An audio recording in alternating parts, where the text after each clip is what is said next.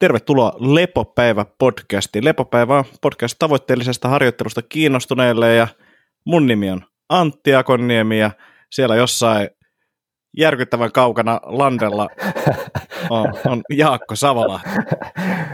Joo, kuuluuko tämä puhe sinne, kun ollaan näin kaukana täällä? Muuttoreissulla oltiin, ehkä mä tämän kerroin viimeksi, niin, niin, niin yhdessä vaiheessa kuski kysyy, kun mä olin kartan lukijana, että, että kohtako käännytään. Mä sanoin, että ihan just, että 30 minuuttia vielä mennään suoraan ja sitten käännytään. Kyllä. Ei, ei, Helsingin pojat ei oikein ymmärtänyt näitä tätä tota matkoja ja läheisyyttiä kyllä yhtään. joo, joo, kyllä siinä kuskina ollut kaveri tosiaan kävi kolme kertaa täällä sen päivän aikana, että siinä tuli Mutta nyt hän tietää. Joo, kuusi tuntia autolaivista. Ilmeisesti se, tota, hän siis oli käynyt täällä myös viime vuonna, ja silloin valitti, valitti prätkällä tulleessaan samat jutut, että, että piti pari kertaa pysähtyä katsoa karttaa, että eikä nyt enää voi olla pidemmällä, ja silti se vaan siirti se vaan pidemmälle. Optimisti on aina optimisti. kyllä, kyllä, joo, ja se oli, se oli ilmeisesti niin traumaattinen muisto, että se oli päässyt jo unohtua tässä vuodessa. Mitä sinne kuuluu? No kiitos, ihan hyvää. Tässä koitin vähän lomailla.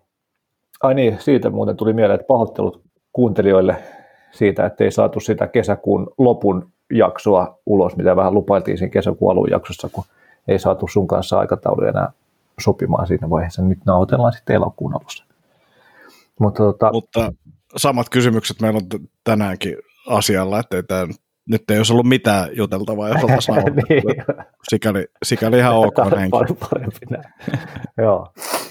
joo, mutta tota, joo, ei tässä, täällä ollaan koitettu oppia elämään maaseudulla ja, ja tota, hyvin on kyllä siinä mielessä mennyt, että kyllä täällä tosi, tosi hienosti kyllä viihtyy. Ainakin tällä kesällä on kiva, että saa nähdä mitä sitten, kun on pimeitä ja ei näy mitään missään ja on metri lunta tuossa pihatiellä ja pitäisi saada joku auraamaan se, niin sitten voi olla vähän meininki, mutta, mutta tähän mennessä erittäin jees. Onhan tästä tietty niin kuin tälleen ajanhallinnallisia juttuja, logistisia juttuja se, että kauppareissu ei ole ihan se, että käy vaan tuossa pyörähtää kulmakaupassa, vaan no ei nyt ole kymmenen minsan päässä, jos autolla menee, mutta, mutta on silti eri juttu mennä kymmenen minsan autolla, kun kävellä viisi minsan itse. Joo, varmasti. Ja siis tota, nyt kun se kävin viime viikolla pyörähtämässä, niin kyllähän se siis hieno mesta on, ja pakko myöntää, että tuli siinä, kun tota säädettiin, niin tuli tällaisia uusia pakofantasioita itselle, että mitä jos joskus olisi semmoinen niin kuin, vähän semmoinen isompi räntsi jossain, mutta kuitenkin hyviä etäisyyksiä päässä. Ei ehkä ihan noin pitkälle. Ei ehkä ihan noin pitkälle. ei oikeasti siis eihän niinku tunti, kaksi, 20 tuntia, jos ei niinku päivittäin tarvitse ajaa, että pystyy jotenkin sen optimoimaan, niin sekin olisi ihan ok. Mutta tota, tuli vähän sellaisia fiiliksiä, että olisi kyllä siistiä, että olisi niinku lääniä ja niin kuin pystyisi just ehkä jotain viljelyjuttuja ja muita niin larppaamaan sitten Just näin, ei muuta kuin Joe Roganin naapuriksi Texasiin vaan. Kyllä. Howdy ho! Howdy daddy! Joo.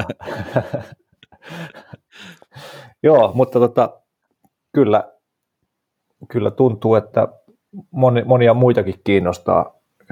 En tiedä, onko tämä korona osittain tehnyt, tehnyt asialle jotain, mutta, mutta että Inkoossa ilmeisesti ei ollut hirveästi mennyt tontteja kaupaksi, niin kuin noita kunnan myymiä tontteja, mutta tänä keväänä on mennyt sitten ihan ennätysmääriä. Ja tässä juttelin, meillä on tässä tässä naapurissa semmoinen iso tila, jonka, jonka omistaa iso säätiö, ja niillä on sitten useampia vuokrakämppiä, jos melkein parikymmentä vuokrakämppää, niin kaikki on täynnä ja sanoo, että on kova kysyntä niihin. Ja, niin monenlaista rivaria ja erillistaloa ja kaikkea semmoista. Ja, ja Jenkeissäkin kuulemma Manhattanilta ei mennä mennä kämpät kaupaksi, mutta, mutta maaseudulta menee Yorkista. Että. Mä, mä en tiedä, onko tässä kyse samasta, mutta siis mä ihan näin lehdessä otsikon tai hs.fiissä otsikon, jonka otsikko oli siis, että, että, että tästä koronailmiöstä seurasi järvenpää ilmiö. Mä en klikannut sitä, mutta mä oletan, että siinä puhutaan tästä samasta, että ihmiset muuttaa niin kuin isoista kaupungeista hiljakseen maaseudun suuntaan. Joo, jos tämä nyt voi mennä pieleen taas niin kuin moni muukin asia, mitä me täällä puhutaan, mutta muistelen, että järvenpää ilmiö vai olikaan Nurmijärvi. Enpä sano mitään, mutta joku ilmiö oli se, että ihmiset muuttaa. Saattaa olla muuten Nurmijärvi, mutta...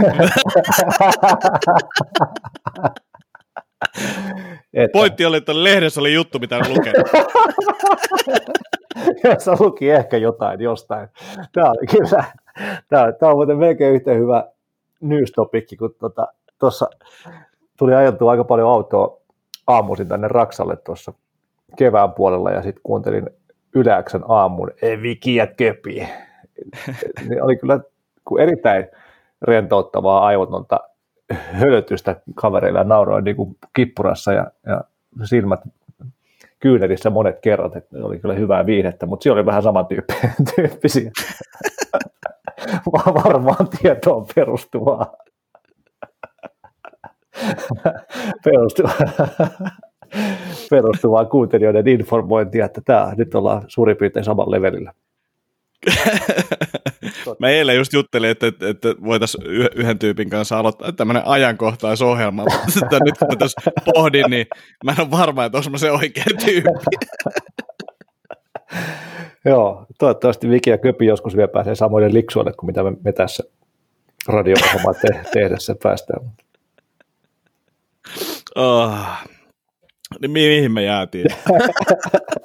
Jätkä oli muuttumassa järvenpää, vai miten se meni? No niin, niin, niin se, sehän siinä oli, mutta ei, ei siis enemmän tilaa ja luonnon lähelle, niin se olisi, se olisi, se olisi nasta. Kyllä mä tosi kattelin eilen, eilen tota hulluuspäissä niin vähän niin kuin noita hintoja, niin tajusin, että tämä ei ole niin kuin nyt ajankohtainen vielä kymmeneen vuoteen, mutta että, että tavallaan tämmöinen nyt laitettu korvan taakse vähän muhimaan tai hautumaan, niin katsotaan, jos siitä jos, joskus jotain tapahtuu. Joo, kyllä, jos, jos joku ihan oikein räntsin meinaa ostaa, niin kyllä siinä vähän pitää olla fyrkkaa taskussa.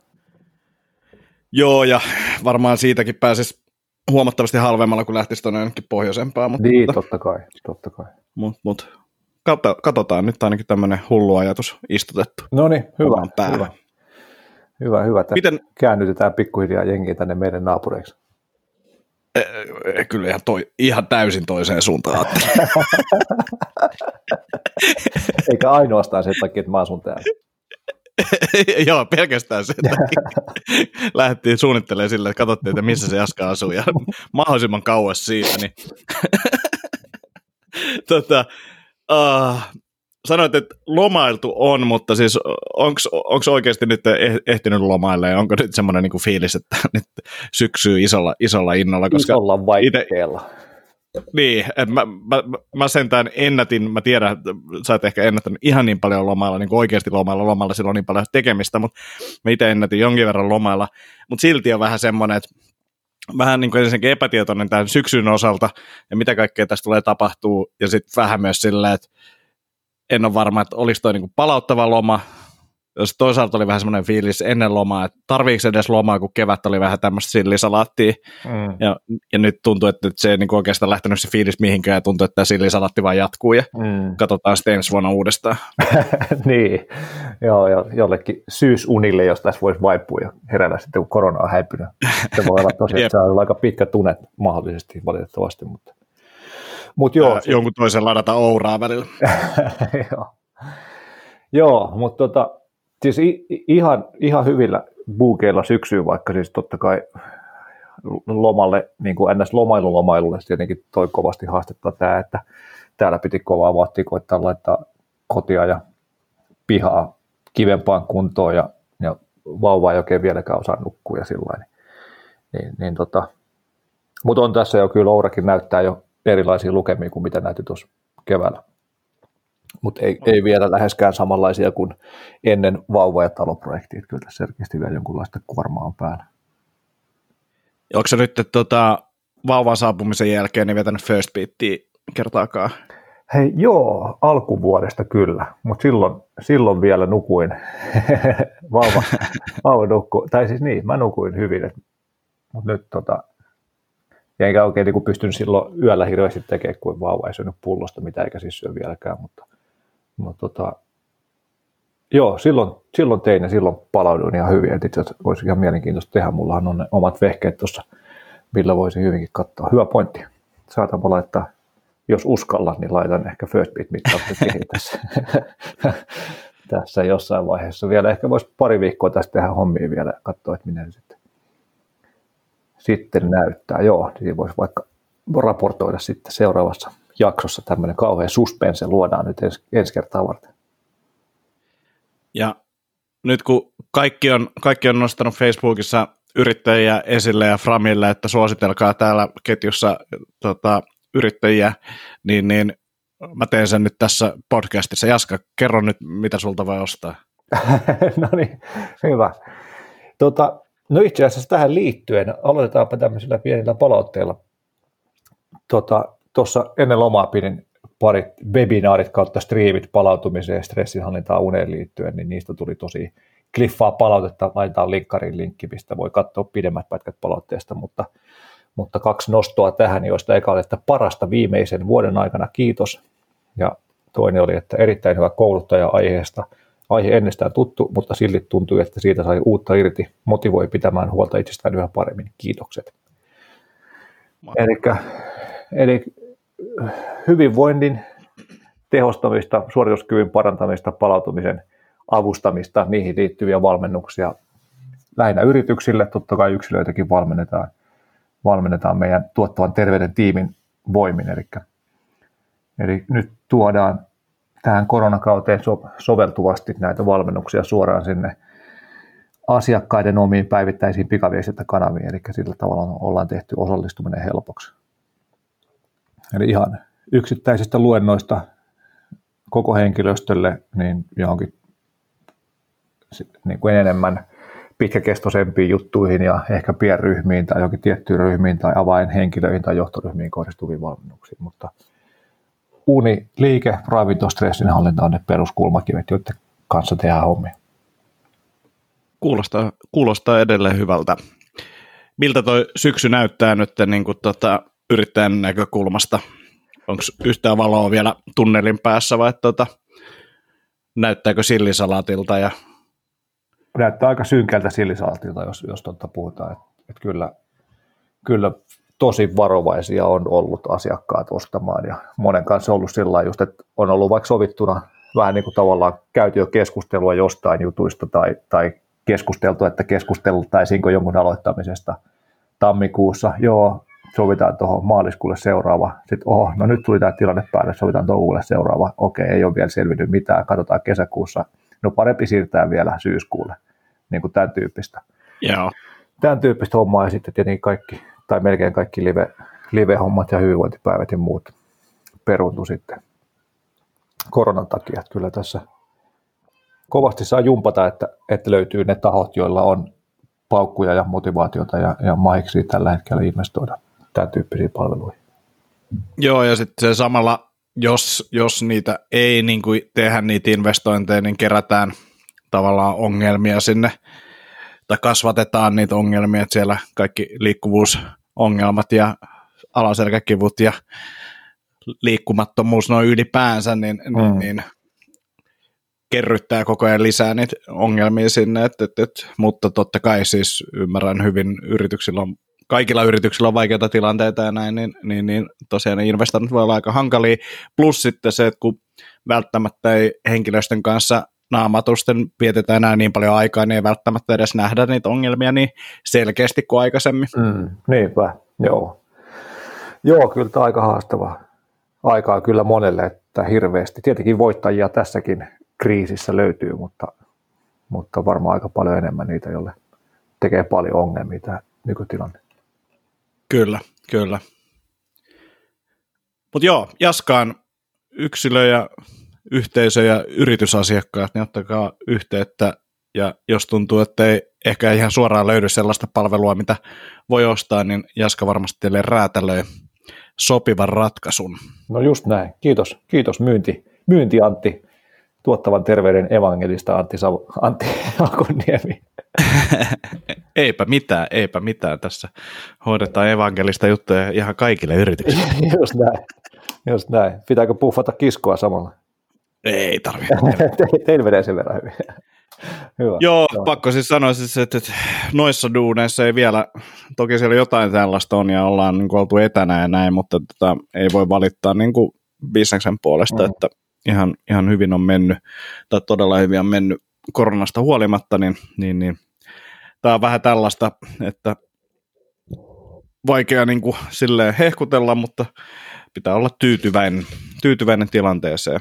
Et, et sali, salihommat on tietty, ne on toisen aallon tässä, tota, jos semmoinen nyt tulee, niin kuin vähän näyttäisi, että tulee, niin mm. ne jännittelee, mutta tota, en mä myöskään sinne rekryymässä nyt paljon jengiä, että jos toinen aalto tulee, niin älkää nyt kaikki tulko sinne treenailemaan, että sitten mieluummin se aallon jälkeen, kun saadaan korona haltuun, niin tulkaa sitten vaikka salellemme treenailemaan, Just mutta tota, ehkä tässä niin kuin yleisesti voisi semmoisen, että, että ihmisille, ketkä pystyy pienyrityksiä tukemaan, niin tukekaa niin, että valtio tekee oma, oman osansa, mutta tota, ja toki tässä on niin kuin yksityishenkilötkin tota, tiukilla, tiukilla suurin osa, mutta että jos on mm. mahdollisuus tukea pieniä yrityksiä, niin tukekaa pieniä yrityksiä, muuten meillä ei välttämättä ole niin pieniä yrityksiä enää sitten tota, koronan jälkeen. Niin, kyllä, kyllä se varmasti monen monen tilanne siltä näyttää, että, että jos tässä vielä kauan aaltoillaan suuntaan ja toiseen, niin voi olla, joutuu että miettiä jotain muita tulonlähteitä. Kyllä, kyllä. Joo, toivotaan, että tässä hommat pikkuhiljaa jotenkin normalisoituisi ja, ja kauppa kävisi monella sillä että pystytään investoimaan erilaisiin palveluihin ja pysyy porukka terveenä ja jaksavana ja niin edespäin. Kyllä tämä on myös niin kuin, vaikka yrityksiä kaatuu ja jengi lomautetaan, niin sitten kaikki nämä muut niin kuin, liitännäisvaikutukset, ihmisten yksinäisyys ja, ja alkoholijutut ja lasten pahoinvointi ja näin, näin edespäin, niin on tämä hurjaa ja poikkeuksellista aikaa kyllä.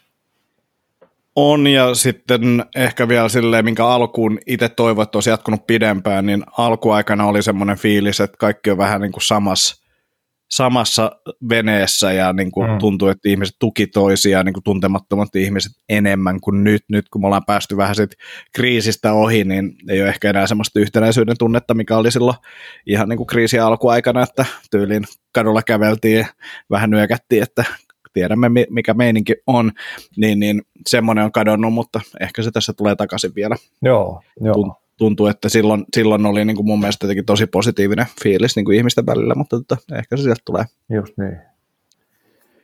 Tota, mennäänkö kysymyksiin? No ei nyt Antti vielä mennä kysymyksiin. Ei vielä mennä kysymyksiin, ei missään nimessä.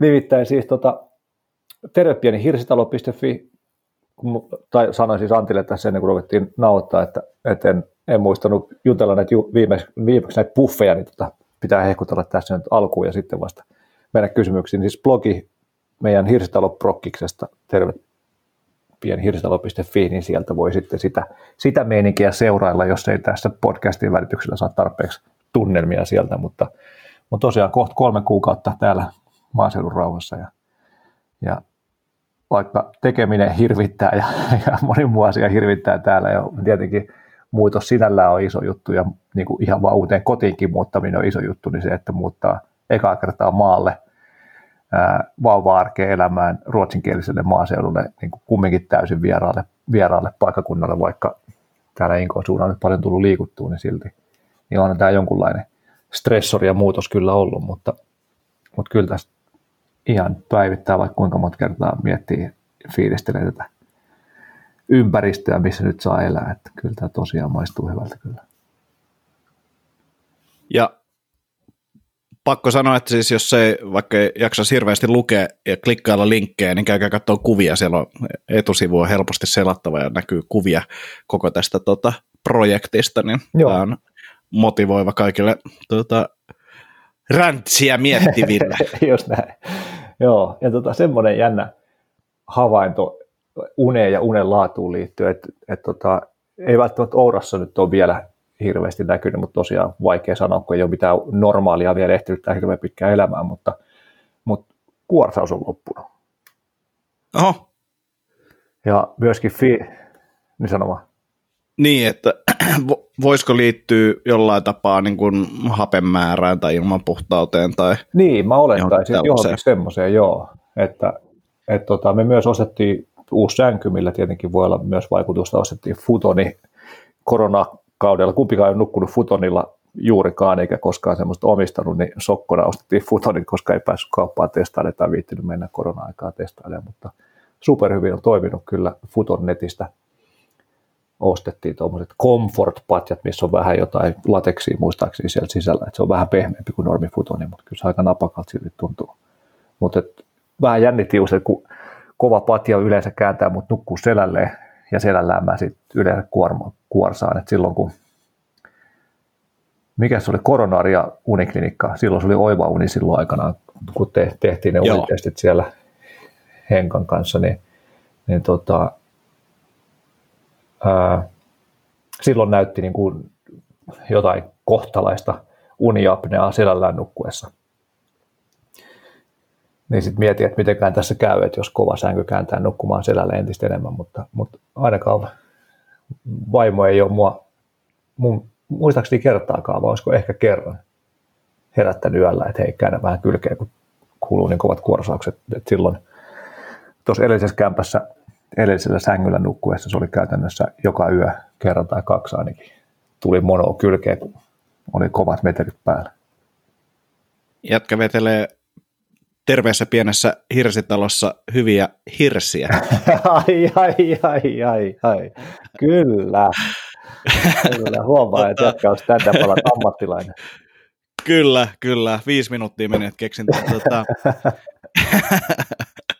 uh, ootko kattanut Ourasta hengitystiheyttä, että onko se muuttunut? Ei ole kyllä muuttunut. Ainakaan, ainakaan niin merkittävän paljon. Että se on siellä siellä sen skaalan alalaidassa 12-13 ollut aina. Joo. Katsotaan tästä saman tien katon dataa. Ei ole muuttunut. Itse asiassa tuosta niin kuin toukokuusta eteenpäin vähän noussut jopa.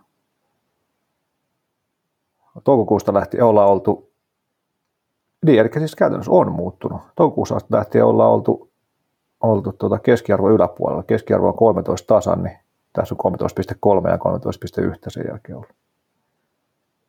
Kun sitten se voisi periaatteessa tarkoittaa sitä, että siis, jos mä oon ymmärtänyt oikein, niin, niin, niin ne katkokset laskee sitä hengitysrytmiä.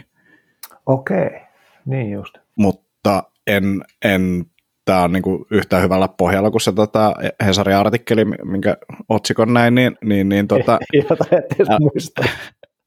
niin, niin, niin, niin tota, en, en, en löys vetoa tämän puolesta tai laittaisi omaa terveyttäni tämän kommentin käsiin. Mutta joo, siis toi ihan mielenkiintoista kyllä kuulla ja nähdä, miten toi tuosta kehittyy, että et, et jos on siihen jeesannut. Se sänkyhän nyt voi toki vaikuttaa paljonkin siihen, mutta kyllä mä ainakin itse huomaan, kun käy mökkeilemässä tai on, varsinkin jos on jossain niin ulkona yöpyy vaellukselta ja muuta, niin, niin, niin kuorsaamista on vähemmän ja olen mielestäni levänneempi ja mä veikkaan, että se liittyy jotenkin siihen hapen määrään, niin kuin mökilläkin se fiilis on niin kuin ihan eri. Just niin, joo. Joo, kyllä meilläkin on tässä, meillä on painovoimainen ilmanvaihto, meillä on isot tuuletusräppänät, kaksi poistoilmaventteiliä tässä meidän makkarissa. Tämä on aika, niin kuin, tämä tehtiin sen kokoiseksi, että tämän voi aikanaan jakaa kahdeksi, jos tota, tarvii muksut. Jos toinen tulee vielä ja se tarvii sitten muksut, tarvii omat huoneet, niin tämä niin saa kahdeksi pieneksi huoneeksi jaettua. Niin tämä on sillä aika hyvin tilaa. Ja sitten kun tämä maaseudulla ollaan, niin ei ole mitään meteliä ulkoa, niin voidaan tuossa pimennysverhojen takana on ikkunat auki useimpina öinä. Niin varmasti on ihan erilainen happitilanne ja ilmanraikkaus. Ja sitten vielä tietenkin hirsiseinät vs, vs tota, kerrostalon kiviseinät, niin niin varmasti on ilmanlaatu hyvin erilainen. Aivan, joo. Hyvä, hyvä. Joo, semmoinen pieni kuriositeetti. Ja sitten tota, toinen pieni kuriositeetti ihan eri aiheesta, mutta äh, kauan odotettu Sacred Cow-kirja on il- ilmestynyt, eli Rob Wolfin ja Diana Rogersin kattavasti perusteltu teos siitä, että minkä takia, minkä takia paremman lihan, parempi suluissa ää, syöminen ja tuottaminen on, on hyväksi sekä ihmiselle että maapallolle, että aika vankkaa, sanotaanko niin kuin The Vegans-osaston valheiden ja propagandan bustaamista ja, ja niin kuin oikeasti tieteeseen perustuvaa argumentointia siitä, että mikä tilanne oikeasti on ja mitkä ilmastovaikutukset milläkin on ja miten nämä luonnolliset systeemit toimii ja miten, miten mitkäkin viljelymenetelmät ja karjankasvatukset ja muut niihin vaikuttaa ja näin edespäin. Että se on kyllä, jos vähänkin kiinnostaa lihansyöntiasiat terveyden tai, tai planeetan hyvinvoinnin tai, tai moraalisten kantojen osalta, niin siinä on semmoinen kirja, mikä kannattaa lukea. Ja jos et jaksa lukea kirjaa, niin ilmeisesti leffakin on tulossa. Joo, joo, leffa on tulossa. Ja kai ne, en tiedä mikä on nyt tilanne, mutta jossain vaiheessa oli toiveita siitä heillä, että, että Netflixen ottaisi ohjelmistoon. Mutta joo. katsotaan, miten käy. Niin silloin tosi ajankohtainen kirja tuli mulle tuossa viime viikon keskiviikkona, koska pre-orderasin sen tietystikin, niin, mutta en ole vielä ehtinyt montaa sivua lukemaan siitä, mutta okay. molemmat tyypit on mun luottotyyppejä ja puhuu fiksuja juttuja, niin, niin sinällään uskaltaa kyllä kirjaakin suositella, vaikka ei ole vielä lukenut. Joo. Mielenkiintoista kuulla kommentteja kirjasta ja tota, mäkin olen siis seurannut kyllä somessa tätä kirjan kehittymistä ja näin, mutta tota, en, en ole kovin syvällä pelissä vielä. Joo. Joo, sitten kun se räntsi sieltä alkaa realisoitumaan, niin sitten Kyllä, kyllä. Niin pienet karjalaumat laiduntamaan. Todellakin, todellakin. Hyvä, mutta tota, pidemmittä puheitta, emmekö siirtyisi kysymysten pariin? No siirrytään, siirrytään. Tässä vaiheessa mainittakoon, että tämäkin jakso on tehty yhteistyössä Float Kallion kautta Ropan eli V-Floatin kanssa ja Oura Älysormuskin meitä eh- ehkä jollain tapaa tukee, ainakin meillä on joku linkki sinne, mä en tiedä enää miten tämä toimii, ilmeisesti alennusta ei enää saa, se, se voidaan sanoa, mutta jos haluat tukea showta, niin meitä on linkin kautta, joka löytyy kuvauksesta, niin hommaamaan Oura siis, jos olet semmoista ostamassa. Joo. Ja V-Floattiin, niin se voi aina sanoa Jaskalta ja Antilta terveisiä, kun menee tota, kellumaan, mutta muuta, muuta sinne ei tarvitse Hei, sanoa. Taida vielä sen isompaa bonusta siitä saada, joo. Eh, milloin olet viimeksi käynyt kellumassa itse? Siitä on kyllä aikaa, että en tuossa keväällä ehtinyt kyllä talo, talohommien takia ollenkaan käymään, vaikka tarvetta olisi ihan älyttömästi ollut, mutta, mutta ei, ei Mullakin taitaa joulukuu olla viimeksi. Joo, en oikein pystynyt tota perustelemaan sitä itselleni, että, että himassa, kun vaimo tsemppaa, tsemppaa vauvan kanssa, niin sanoi, että hei mä lähden tästä kolme, kolmeksi tunniksi, tunniksi menee, että mä käyn tuossa vähän pötköttelemässä tuommoisessa vesisammiossa. Että tota, koettakaa pärjällä täällä. No, en mä tiedä, se on vaan laiskuutta, kyllä se olisi jonkun selityksen keksinyt. Joo. Mä lähden Raksalle tästä. Mik, miksi sulla on zimmarit ja pyyhe mukana? No siinä on kaikenlaista. Mutta joo, mennään äh, kysymykseen. Tämä on oikeastaan, tässä on kaksi osaa tässä kysymyksessä. äh, ensimmäinen liittyy aikaisemmin lähetettyyn kysymykseen. Hei, lähetin teille kysymyksen aiemmin HRV nostamiseen liittyen ja pyysitte laittamaan kuulumisia. Ikävä kyllä meditaatiolle ei ollut toivomaani taikavaikutusta HRV-nousuun, silti se on jäänyt osaksi arkeani, koska hyödyt tuntuvat silti muutoin. Kiitos vinkkeistä. Sain selville, että minulla on yksinkertaisesti niin herkkä hermosto, että kroppa vaatii paljon palautumista ja palautumisen huomioimista kaikessa. Tätä olen nyt tässä opetellut ja joutunut keventämään treenaamistakin ikävä kyllä aika paljon. Perusarki kuormittaa jo itsessään niin paljon, että treeni ei voi hapottaa liikaa paljon vielä opittavaa siitä, mistä kaikista palikoista oman palautumis, äh, palautumistani rakennan.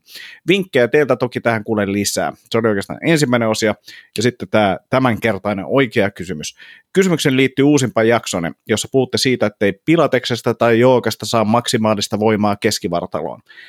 Itsellä keskivartalon pitäisi juuri saada puhumaan, äh, puhumaan ne voimaa ja toiminnallista vahvuutta, jotta alaselkä ei kuormittuisi enempää ja saisi lantion, alaselän ja pakarat koko setin tasapainoon.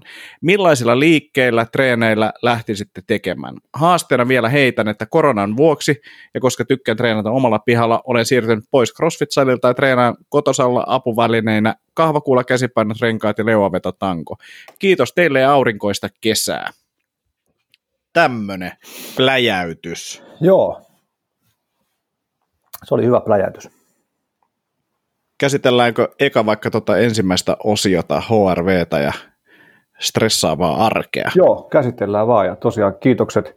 Mun ei sitä kysymystä tässä, niin en, en näe kysyjän nimeä, mutta kiitokset kysyjälle siitä, että laittoi jatko, jatkokommentin. Niitä on tietty aina mukava kuulla. Vaikka nyt tietenkin oli harmi kuulla, että HRV ei tullut taikapomppausta meditaatiosta, mutta, mutta muuten selkeästi tärkeitä havaintoja, ups, havaintoja hän on tehnyt ja, ja hyvä, että on suostunut niin kuin realiteetteihin, että, että keho ei nyt ota vastaan semmoista treenikuormaa, mitä aikaisemmin on, on tehnyt ja hän on tehnyt muutoksia tähän, niin oikein hyvä juttu.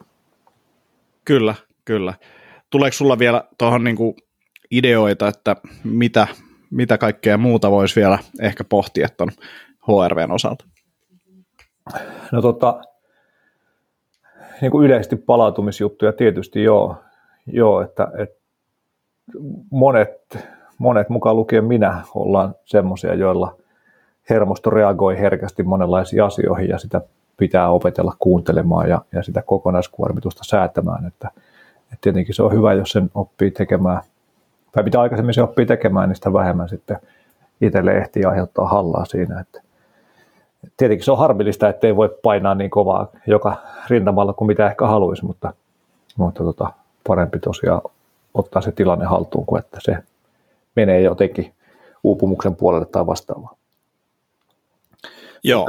Semmoisia perusjuttuja tietty, jos, jos puhutaan niin kokonaispalautumisesta ja unenlaadusta erityisesti, niin treenit mielellään aamusta tai aamupäivästä, niin se ei ole sitten haittaamassa negatiivisesti sitä yöunenlaatua. Illan rauhoittaminen ihan älyttömän tärkeä juttu.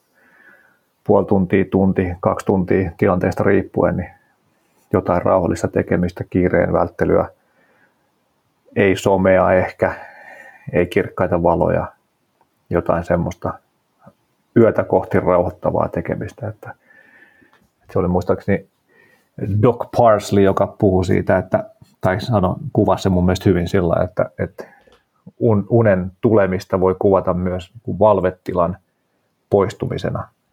Ja, ja monelle se vaatii se valvetilan poistuminen sitä, että sille oikeasti antaa aikaa. Eli että pitää antaa niiden kierrosten laskea, että pystyy nukkumaan sitten työllä hyvin. Joo. Mulla heräs vähän tuosta semmoisia niin ajatuksia. Yksi liittyy tähän just tuohon somejuttuun. Se, että yrittää maksimoida kaistan päälle, eli karsii turhia juttuja pois sieltä. Ja mun mielestä riippuen ihmisestä, mä itse käytän ihan liikaa somea, sit kun lomalla tai muuten niin kuin hetken tsemppaa sen kanssa tai laittaa jonkun, että, että saa käyttää maksimissaan tunnin päivässä vaikka sosiaalista mediaa ää, rajoituksen päälle puhelimeen tai muuta, niin alkuun taistelee sitä hirroa tai himoa vastaan, että menisi sinne, mutta sitten kun siitä pääsee yli, sitten tajuukin itse asiassa, että, että mulla on paljon vähemmän stressiä tai kuormaa, mm. kun mä en käy siellä. Se on yllättävänkin kuormittavaa ainakin mulle mm. niin kun roikkua siellä somessa. Niin se on helppo lähteä eka siitä illasta, mutta sitten muutenkin niin miettiä sitä, että kuinka paljon siellä koneella tai puhelimessa pitää roikkua, mm. että jos sitä määrää pystyy vähentämään, sillä voi olla vaikutusta, mutta muutenkin tässä ehkä se, että nämä asiat, mitkä vaikuttaa siihen HRV, niin voi olla niin kuin aika yksilöllisiä mm. ja tapauskohtaisia, että, että mä itse tuossa, jos sulle just puhuin, kun painitreenejä nyt käynyt tekemässä, niin, niin, niin sitten osan treenien jälkeen niin kuin menee se 8-10 tuntia ennen kuin stressitasot laskee yhtään niin kuin näiden HRV-mittareiden tota, mukaan, niin sitten tuossa viime viikolla tai toisessa viikolla, milloin, niin viime viikolla kävin painimassa, niin jostain syystä sitten menikin yhtäkkiä niin kuin hyvin nopeasti se stressitaso tuli alas, ja sitten me ollaan pohtimaan sitä, mitä siinä oli erilaista. Varmaan jo vähän kuntokin noussut, tosin, tosin toissapäiväistä treenien pohjalta, niin ilmeisesti ei ollutkaan noussut, huomasin semmoisen, mutta tota, kunto ei välttämättä ollut se, mutta yksi ero siinä oli, että mä olin, mä olin nukkunut siis lyhyet semmoiset päikkärit tai rentoutumiset siinä ennen kuin mä menin treenaamaan. Aivan. Niin mä luulen, että sillä voi olla jotain merkitystä, että jo pelkästään se, että mä katkasin sen päivän jollain tämmöisellä rentoutusjutulla, niin kuin se saattaa vaikuttaa, mutta voi olla myös, että se on vain semmoinen, että päikkärit toimii mulla hyvä, hyvin niin kuin ennen treeniä tai jotain, mutta että, mm. niin kuin tällaiset työkalut, millä sitä pystyy ehkä siinä päivän sisälläkin katsomaan vähän, että mitkä aiheuttaa stressiä ja tärkeimpänä vielä se, mitkä sitten tavallaan nostaa sitä HRVtä, mit, mitkä aktiviteetit toimii ja millainen tavallaan fiilis pään sisällä silloin on, kun se stressi on poissa, niin niiden tunnistaminen niin voi, voisi olla hyödyllistä. Mm. Joo, joo, tosi hyvä pointti. Tosi hyvä pointti. Kyllä mä huomaan, huomaan kyllä, että mun elämä on parempaa, mitä vähemmän mä oon puhelimella, vaikka mä omasta mielestäni aika vähän on. Mä en käytännössä somessa pyöri enkä hirveästi nettiikään selaile, mutta, mutta huomasin tuossa lomalla taas addiktoiduin NFLään, joka siis ei ole edes kausi käynnissä, on niin off-seasonin hiljaisimpia hetkiä, eikä edes tiedä tapahtuu tai tuleeko tuo koko kausi toteutumaan edes, kun Jenkeissä on korona niin rajussa tilanteessa, mutta – mutta niin maanisesti päivitti jotain Bleacher Reportin striimiä, että onko tullut jotain uusia twiittauksia jostain spekulaatiosta. Ja sitten kun tajusin sen, niin olin sillä että, no, että nyt tämä saa loppuun ja poistin Bleacher Reportin kännykästä ja, ja tota, niin kun päätin olla menemättä kännykälle, niin, niin olo oli hyvin erilainen. Semmoinen niin kiireen hektisyyden tuntu hävisi, kun kun tota, sai itse ymmärtämään, että siellä nyt ei ole mitään, mitä tarvii mennä katsomaan.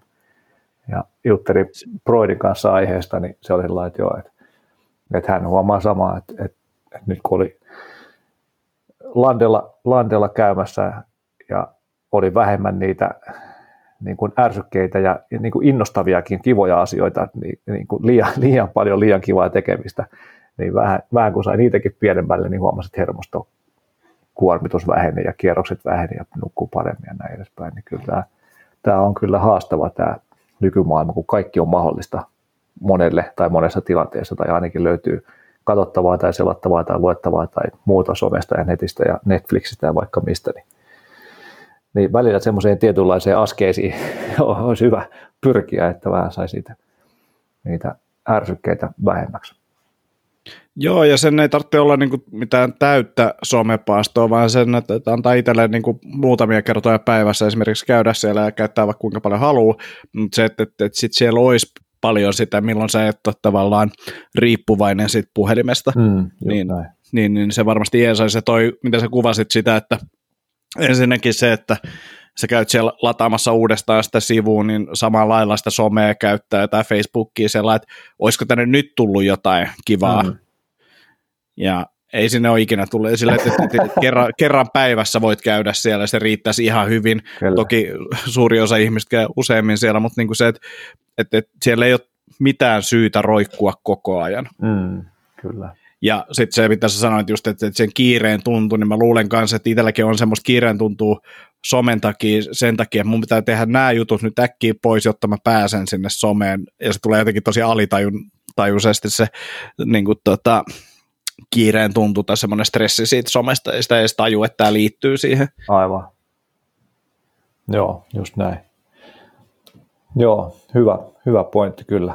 Ja tosiaan tähän, tähän liittyen, oliko sinulla tästä some, somehommasta vielä? Ei, ei. Joo, niin, niin tuosta HRVstä ja palautumisesta, niin semmoinen tietynlainen kiire- ja kalenterihallinta myös, että, että siellä olisi niitä väljiä hetkiä, päivässä olisi aikaa jollekin mikrorentoutumiselle, silmien ummistamiselle hetkeksi ja, ja yleisesti se, että se kalenteri ei olisi liian täynnä eikä olisi semmoista ahdistuksen tuntuu siitä, että mitään ei tekemään, kun koko ajan tekee kauheasti kaikkea. Huomannut hyvin tässä viimeisen vuoden aikana, miten kuormittavaa on ollut, kun koko ajan on valtavasti enemmän asioita kuin mitä ehtii tekemään ja pystyy tekemään tai on resursseja tehdä, niin se kuormittaa kyllä. Kyllä, sitten tietty tosiaan noin meditaatiohommat, erilaiset hengitysharjoitukset, niin tietoiset rentouttamiset. Tässä saan opiskella niitäkin. Tota, vauva oli tai on perinnyt isältään kireen kielijänteen ja huulijänteen, mikä nyt käytiin leikkaamassa tuossa reilu kuukausi sitten, ja siihen liittyi sitten sen suun hoitamista, eli sitä, niitä haavoja piti vähän niin kuin hieroa ja venytellä ja sillä että ne menee heti umpeen, niin kuin ne suussa helposti menee. Niin ei saanut tulla yli kuutta tuntia taukoa näiden suunhoitojen välissä, mikä tarkoitti sitten, että kyölläkin piti aina herätä vauvaa hoitamaan ja tietenkin vauva ei hirveästi tykkää siitä, kun suuta ronkitaan, niin sitten se itkee ja koko porukka on ihan täysin hereillä keskellä, keskellä yötä ja siinä aina kestää jonkun aikaa sitten nukahtaa. Niin, niin siinä taas muistutteli aina sitten itsellensä mieleen, että erilaisia tämmöisiä tietoisia rentoutusjuttuja, mitä pystyy tekemään sitten ja sitä kautta edes auttamaan sitä, että ne kierrokset laskee ja pystyy saamaan unta. Joo. Ja sitten oli myös hauska huomata, että no, me ei valitettavasti ollut mahiksi nyt tehdä tänne pihasauna, eikä meillä ei ole tota, myöskään mitään vettä tässä omalla tontilla, siis niin kuin missä voisi pulahtaa, mutta käytiin landella, sitten saunoin Fajan kanssa ja pitkään ja kävin kolme kertaa siinä saunamisen välissä uimassa. Niin oli varmaan kesän ennätys HRV sitten sen päivän päätteeksi, että, että jotain siinä. Uskoisin, että korrelaatio löytyi siinä kylmä, kuuma plus se rentoutus, mitä se tekee, tekee se saunominen ja vesi, vesi. Ja tietenkin myös landilla oleminen on rentouttavaa mulle, mutta, mutta että jos on mahikset saunoa, tietenkään ei millään se, sitäkään, sitäkään ei saisi tehdä liian lähellä nukkua menoa, koska se voi taas nostaa kierroksia ja nostaa lämpötilaa ja silloin, mutta vähän saunomista ja vähän jotain viileitä siihen väliin, niin se voi olla hyvinkin rentouttavaa.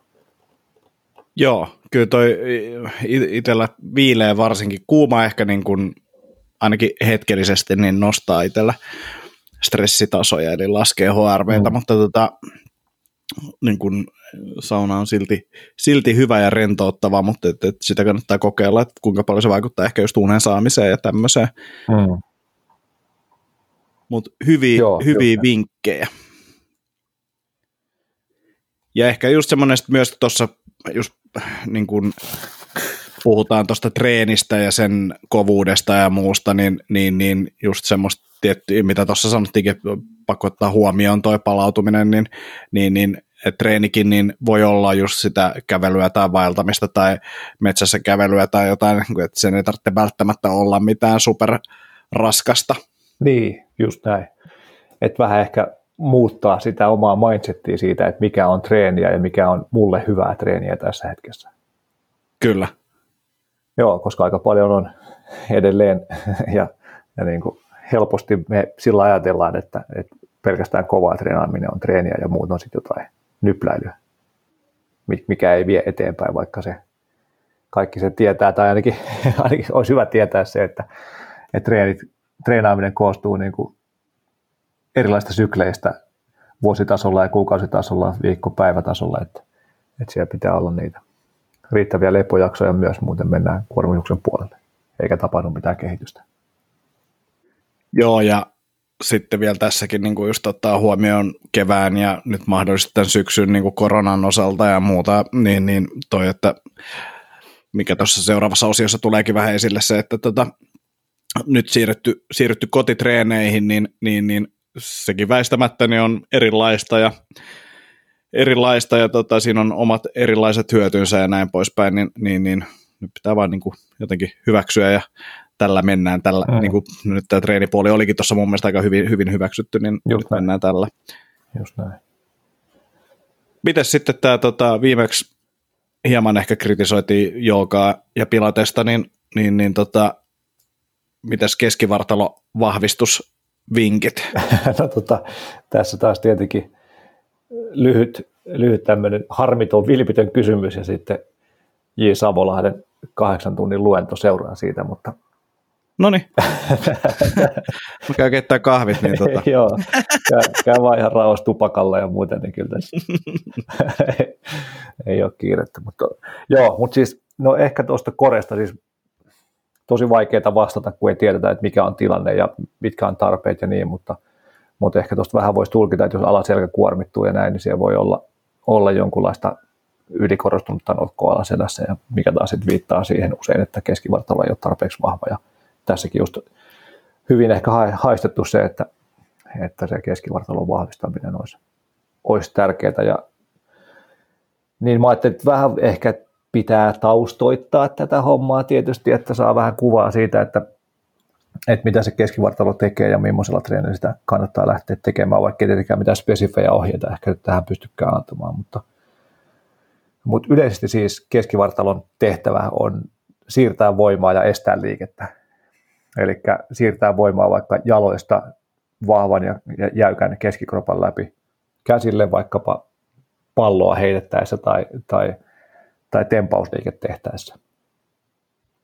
Ja estää liikettä kuormituksen alaisena, eli, eli jos vaikka tehdään maastavetoa tai takakyykkyä tai, tai taklataan joku ihminen tai työnnetään auto ojasta pois, niin sen keskivartalon pitää olla jämäkkä.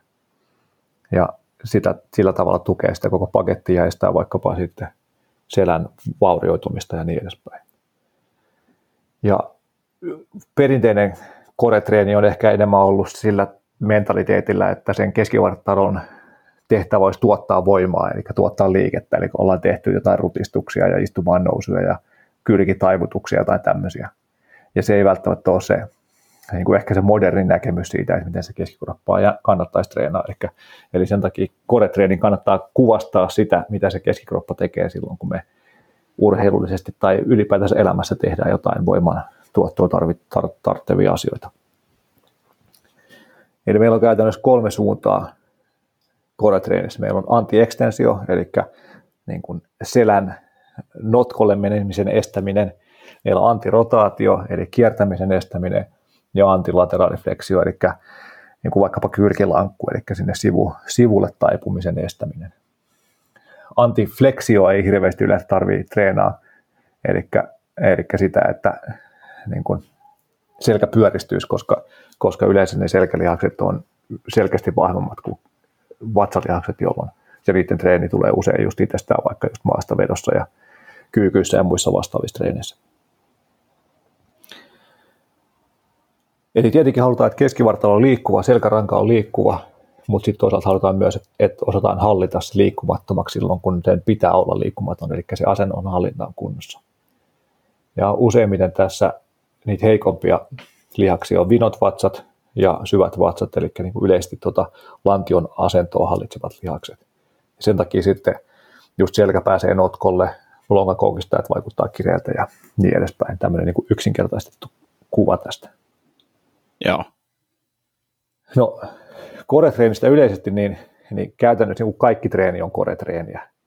Eli ihan sama, että onko se maastaveto vai, vai tota, mikä tahansa tämmöinen niin ns. isompi liike, niin siinä, siinä se asento, voimantuotto, keskivartalon hallinta, asennon hallinta, ryhti korostuu, niiden tärkeys on tosi iso juttu. Esimerkiksi vaikka punneruksessa, niin harvalla punnerus jää kiinni siitä, että käsissä ei ole voimaa, niin kuin hyvä oikeoppinen punnerus, vaan se jää kiinni siitä, että keskikropassa ei ole voimaa. Ja esimerkiksi FMS, Functional Movement Screenissä, on punnerus yhtenä testinä, yhtenä seitsemästä testistä, ja sen nimi on Trunk Stability Push-Up, eli keskivartalon hallinta, hallintapunnerus, mikä kuvastaa sitä, että se enemmänkin mittaa keskivartalon voimaa ja hallintaa kuin käsien voimaa niin jos käyttää punnerusta vaikka esimerkkinä siitä, että kaikki treeni on keskivartalotreeniä, niin, niin punnerus on mun mielestä ihan loistava vaikkapa suhteessa penkkipunnerukseen. Siinä mielessä, että punneruksessa sun pitää hallita se koko keho ja oppia tuottamaan voimaa sieltä käsistä sillä, että mikään muu paikka siellä kehossa ei liiku. Eli reidet, pakarat, vatsat pitää olla tiukkoina ja, ja hallita sitä asentoa. Ja sit, siitä kautta se siirtyy helpommin – sitten vaikkapa johonkin urheilulliseen tekemiseen, missä sinun pitää vaikka kädellä työntää johonkin kaveriin tai lyödä tai heittää tai mitä tahansa, kun on oppinut siirtää sitä voimaa sen koko ketjun läpi. Joo. Mutta vaikka kaikki, kaikki treeni on koretreeni, niin silti pelkää korea pitää treenata myös, koska harvalla se on niin hyvässä kunnossa tai sen hallinta on niin hyvä tai asennon hallinta on hyvä tai se ymmärrys sitä omasta asennosta on niin hyvä, että voisi tehdä koretreeniä pelkästään niin kuin isojen liikkeiden tavallaan ohessa tai sivutuotteena, ainakin mun mielestä näin. Joo, siis mä tota, kirjoitin tähän itselleni muutaman keskustelupointin, joka liittyy nyt oikeastaan tähän näin. Mä kirjoitin eka, että ensiksi aktivointi, sen jälkeen voidaan alkaa tekemään voimaharjoitteluita, mutta ehkä mä tarkoitan tällä aktivoinnilla enemmän se, että saadaan riittävä asennon, asennon niin kuin, tota, tai niin kuin ri, riittävän oikea asento löydettyä, saadaan ää, riittävä hallinta siihen liikkeeseen, ja sen jälkeen me voidaan alkaa miettiä sitten aina sitä niin kuin voimantuottoa, mutta et, et mulle itselle ainakin ja ehkä monelle muullekin, niin niin kuin tietyt keskivartaloliikkeet on ollut sellaisia, että niitä on pitänyt eka vaan niin kuin tavallaan löytää se lihas, että jotta sitä ostetaan käyttää ja sen jälkeen vasta niin kuin mennään siihen itse voimaharjoitteluun, että jos olisi vaan tehnyt niitä liikkeitä heti, niin voisin voinut tehdä niitä, mutta se olisi mennyt tavallaan, voisin treenannut ehkä väärää, väärää lihasta tai se niin kuin lopputulos ei olisi ollut se, mitä olisi, olisi niin kuin haluttu. Mm, just näin. Niin ollaanko suurin piirtein samalla linjoilla? Joo, joo, just näin. Just näin. Vähän niin kuin yleisestikin treenaamisesta, niin ensin pitää olla se asento kunnossa. Sitten siihen voidaan lisätä liike. Sitten siihen voidaan lisätä vastus ja sitten siihen voidaan lisätä niin kuin räjähtävä liike. Eli että se lähtee sieltä perusteiden hallinnasta. Niin joo, ihan sama juttu tässäkin mun mielestä, että, että keskikroppa eka pitää oppia tunnistamaan se, että missä asennossa se keskikroppa on. Ja sitten aletaan siitä tekemään pientä liikettä pitämällä se asento kunnossa. Esimerkiksi vaikka se, että, että niin kuin mun tavallaan treenifilosofiassa keskikropan treenaaminen lähtee selällään makuulta, joka on se helpoin asento siinä mielessä, että selälle tulee feedbackia lattiasta, että hei, että osuuko selkälattia vai ei. Jos se ei osu, niin silloin selkä on mennyt notkolle. Jos se osuu ja pystyy tekemään sen liikkeen, niin sitten tietää, että se tekee sen oikein. Joo. Niin ollaan vaikka lattialla esimerkiksi vaikka dead bug, että ollaan lattialla, lattialla selällään polvet, niin kuin polvet koukussa, jalat ylhäällä, kädet ylhäällä ja sitten siitä ojennetaan kättä tai jalkaa tai molempia ja katsotaan, että se selkä pysyy lattiassa, niin siinä, siinä opitaan hahmottamaan sitä selän neutraalia asentoa ja sitä, että se keskivartalo ei liiku, vaikka raajat liikkuu. Mikä on tärkeä taito sitten, kun mennään johonkin mihin tahansa muuhun, vaikkapa kyykkyyn tai juoksemiseen tai mihin tahansa. Ja tuossa ehkä vielä yksi sellainen ajatus, mikä tuli just Deadbugista mieleen, niin minkä takia nämä keskivartaloliikkeet on vähän haastavia. Näissä on vähän samaa kuin voimisteluliikkeessä, mutta toki näissä on ehkä myös liikkeenäkin niin kuin tietyssä mielessä nämä menee voimistelukategoriaan jopa, mutta deadbugi, ää, tietyt lankut, niin mulla on nyt, hetkonen, olisiko nyt 12 viikkoa tällaista tota, prassijuitsu voimaohjelmaa takana, jossa on lämpissä on ollut deadbugia ja muutama eri, niin kuin erikoisempaa lankkuprogressioa. Niin 12 viikkoa mä oon niin kuin hinkannut niitä ja nyt alkaa vasta niin kuin hiffaamaan, että miten se niin kuin deadbug esimerkiksi niin kuin oikeasti niin kuin mun kropalla toimii. Mm. Ja jos mä olisin niin kuin yksinään vaan alkanut ottanut netistä silleen deadbug, sitten kolme kertaa kymmenen molemmille puolille, ja mä olisin alkanut tekemään sitä, niin mä olisin kolmen viikon päästä lopettanut sen, koska se ei, ei tuntunut niin kuin edistyvä. Mm mutta nyt kun mä oon 12 viikkoa sitä väkisin hakannut päätä seinää, niin nyt alkaa silleen vasta hiffaamaan, ja mä ehkä siinä itselle tossa, niin kun on lämmöissä, niin se on niin kun, mä luulen, että se on enemmän myös semmoinen aktivointijuttu, mm. Sitä itse voimatreenien varten, että sitten mm. kun mä käyn noita läpi vähän haastavampia liikkeitä, niin sitten ne muissakin liikkeissä ne aktivoituu paremmin siinä treenissä. Just näin, just näin. Ja sulla on muistijälki sieltä alkulämmöstä, että hei, että tälleen kun mä teen, niin mulla pysyy tämä asento paketissa, hyvässä paketissa ja se tuntuu tämmöiseltä, niin sitten muistaa sieltä sit muissa liikkeissä myös. Ja sitten just jossain niin joogassa ja pilateksessa, jos sieltä niin nyt pitää hy- hyvin hakea tätä, niin kuin, että mitä me nyt viimeis me haukuttiin sitä, niin mä voin yrittää tuoda sitä takaisin ää, hieman, niin, niin, niin niissä molemmissa tehdään todella paljon tällaista aktivointi, ja sitten niin kuin asennon ja hallinnan niin kuin parantamista. Niistä tehdään sitä treeniä todella paljon näille syvillekin vatsalihaksille, ainakin monessa niin kuin suuntauksessa, mutta sitten siellä puuttuu tavallaan se, sen jälkeen tehtävä niin kuin maksimaalisen voiman harjoittelu. Joo, joo, ja äh, mun, niin sano vaan, sorry.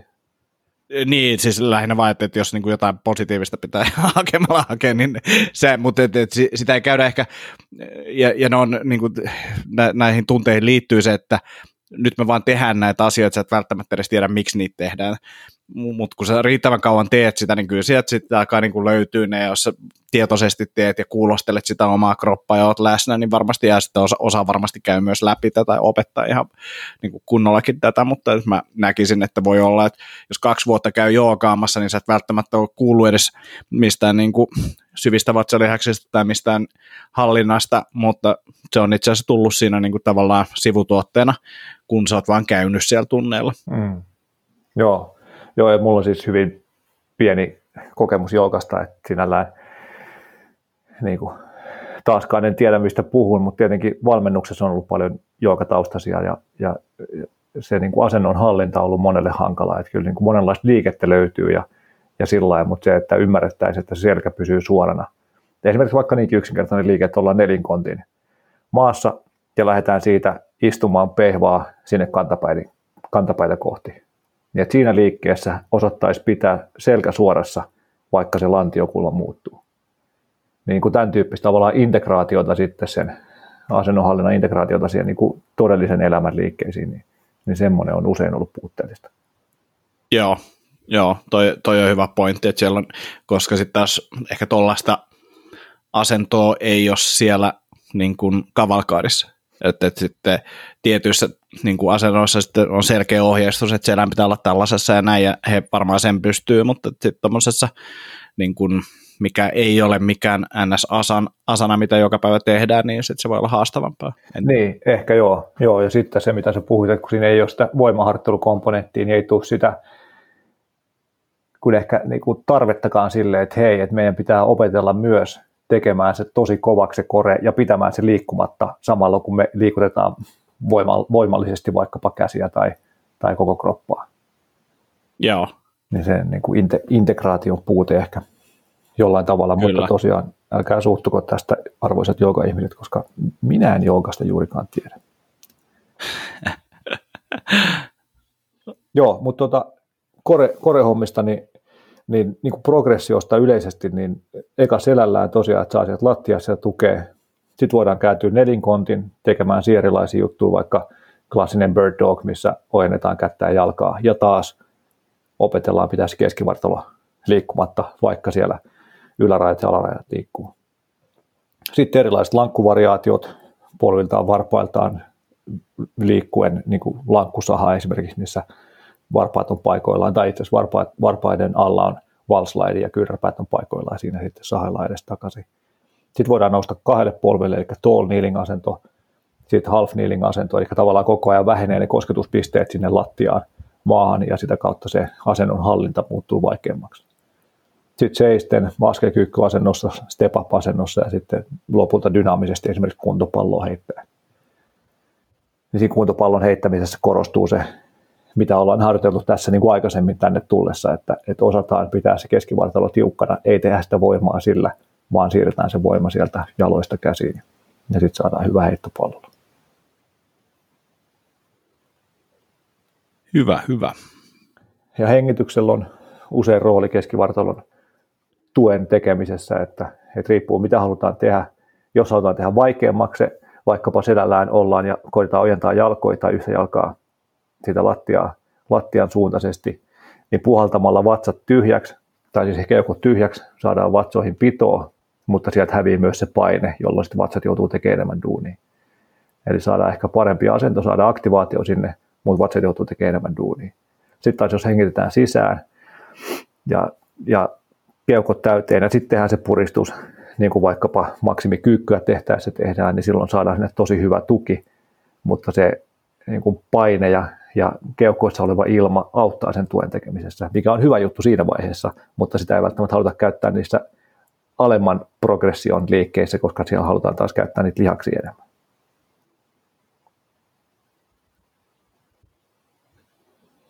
Tekikö tämä järkeä, Antti?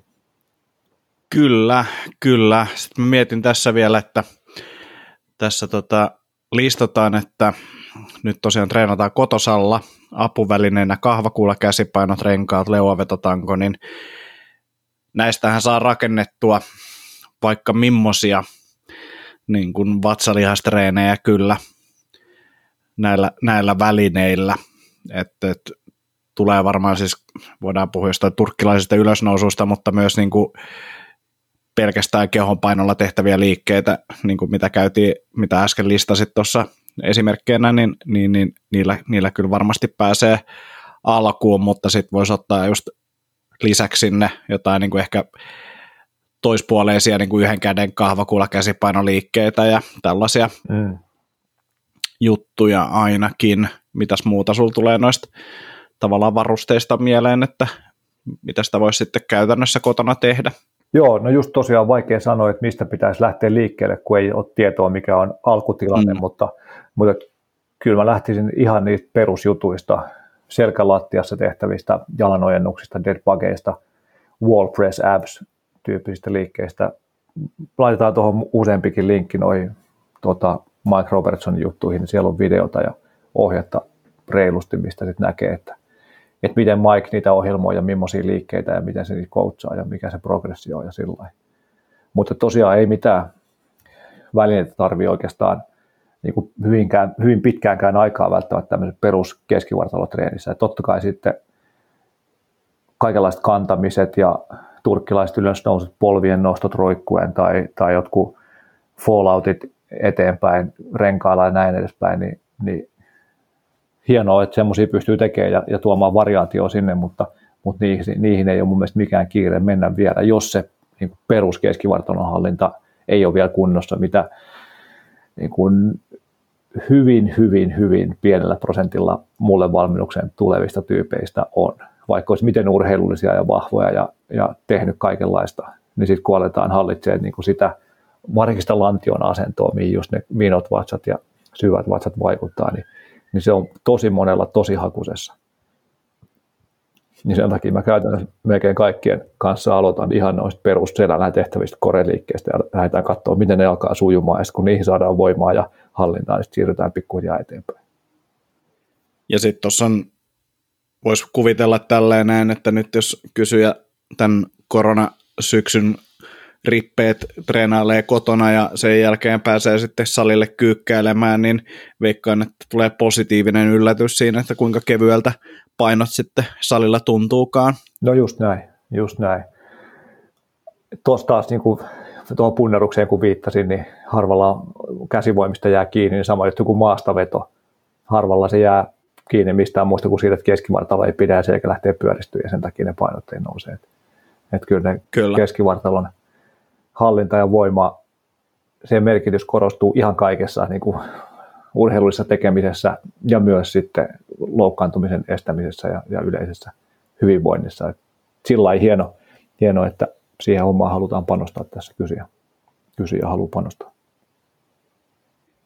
Tässä ehkä tämmöinen, nyt kun painihommat on aktivoitunut, niin, niin, niin mitä tuossa itse CrossFitissä ei ihan hirveästi tehdä mitään niin kuin ns-vatsalihasliikkeitä, että se on enemmän just sitä, että pystytään pitämään keskikroppan neutraalissa asennossa niin kuin ulkoisista voimista huolimatta, niin siihen ollaan keskitytty, mm. niin se kyllä näkyy aika hyvin, että, että, että niin kuin vatsalihakset silloin, kun tehdään joko vatsalihasliikkeitä tai sitten painis tulee sellaista liikettä, että sä joudut tavallaan tekemään rutistuksia paljon, niin siinä menee niin kuin hapoille helposti, mutta sitten taas siinä vaiheessa, kun sä yrität pysyä hyvässä asennossa, niin se on niin kuin ihan älyttömän helppoa. Mm-hmm. Että et sitten on niinku tavallaan, tässä on tämä käänteinen kanssa, että et, niinku jossain vaiheessa riippuen siitä, mitä tekee ja mi- millaista liikettä haluaa tehdä, niin, niin, niin voi olla, että joutuu sitten tekemään paljon rutistuksiakin. Joo, joo. Tota, joo katsotaan. Ja varmasti tosiaan brassijutussa niin, niin on, ja, ja tota, jossain muissakin jutuissa, ja kyllä mullakin ohjelmassa on, tai niin kuin treeneissä on joskus rutistuksia, mutta yleensä ne on toiseen suuntaan, eli ne on niin kuin reverse crunch ajatuksella, eli lähdetään nostaa pidetään, ollaan selällään, pidetään käsillä kiinni vaikka puolapuista tai kahvakuulosta ja sitten lähdetään rullaan lantio ylöspäin siinä. Niin siinä tulee taas korostuu se lantiota hallitsevien lihasten käyttö samalla kun tehdään se rutistus. Tai sitten vaikkapa joku polvien nosto, nosto tota, roikkuen, niin siinäkin lähdetään rullaamaan sieltä alhaalta ylöspäin, jolloin se on kumminkin vähän eri juttu kuin se, että me noilla suorilla, suorilla vatsoilla vaan vedetään sitä yläkroppaa mutkalle enemmän noihan onkin hyvin, hyvin vinkkejä sinne kaikille haasta, haastamaan vähän treeniä. Ehkä siinä roikkuessa vielä se, että ää, lattialla tehtynä, niin vähemmän ehkä tulee huijattua heilauttamalla jalkoja, mm-hmm. niin sen kun pitää vielä siihen roikkuessa mielessä, mutta tota, kokeilkaa ottaa sieltä vatsareastreeniin, niin, niin, niin reverse cruncheja. Kyllä, kyllä, se on, se on kova liike. Hyvä. Joo, mutta tota, toivottavasti saatiin jotain, jotain ajatusta tästä korehommasta liikkeelle, niin, niin laitetaan tosiaan linkkejä tuohon muutamiin blogeihin, mitä tuolta Robertsonit löytyy, ja sitten sit löytyy ihan Complete Core Training DVD-paketti, missä, on, missä sitten, jos oikeasti innostuu, niin sieltä voi käydä katsomassa, mitä se Mike Setä puuhailee, se on core, core-puolen kanssa, ja millaiset filosofiat siellä on, ja miten sitä ohjelmoidaan treeniin, ja mitä liikkeitä ja näin. Laitetaan linkit. DVD kuulostaa melkein samalta kuin, että, että voit tilata mun VHS-kasetin tästä. se on saatavilla nyt myös digitaalisesti, mutta silloin kun mä se ostin joitain vuosia sitten, niin silloin se ei vielä ollut. Että silloin oli pakko tilaa Amerikasta DVD kotiin. silloin itse asiassa muuten vielä oli DVD-soitin pleikkari, mutta nyt ei ole sitäkään enää. Että nyt en kyllä pystyisi tekemään DVDnä muuta kuin katselen niitä, että tämä on tämmöinen näköjään kiiltää kivasti. Tämmöistä kannet. Joo. Ja tota, Koresta ollaan juteltu ainakin jaksossa 43 ja Palleasta jaksossa 57, että siellä, jos ei tässä tullut, tullut tarpeeksi Korea-asiaa, niin sieltä voi käydä kuuntelemaan, mitä ajatuksia oli silloin vähän, vähän aikaisemmin näistä asioista. Hyvä, hyvä. Mennäänkö seuraavaan kysymykseen? No totta kai, Antti. Mahtavaa. Näinkin nopeasti päästiin toiseen kysymykseen. Kalorit, lepo ja treeni päivänä. Luonnollinen kalorivaihtelu, suluissa evolutiivisesta näkökulmasta. Eli iskeekö instant katapolia, jos ei joka päivä saavuta sitä tiettyä kalsumäärää, ja olisiko äh, joskus parempi vetää överit ja toisinaan vajarit, jos siis ajattelee, että esi-ihminen ei joka päivä saanut luuytimiä syödäkseen. Mitäs Jaskalle herää tästä kysymyksestä?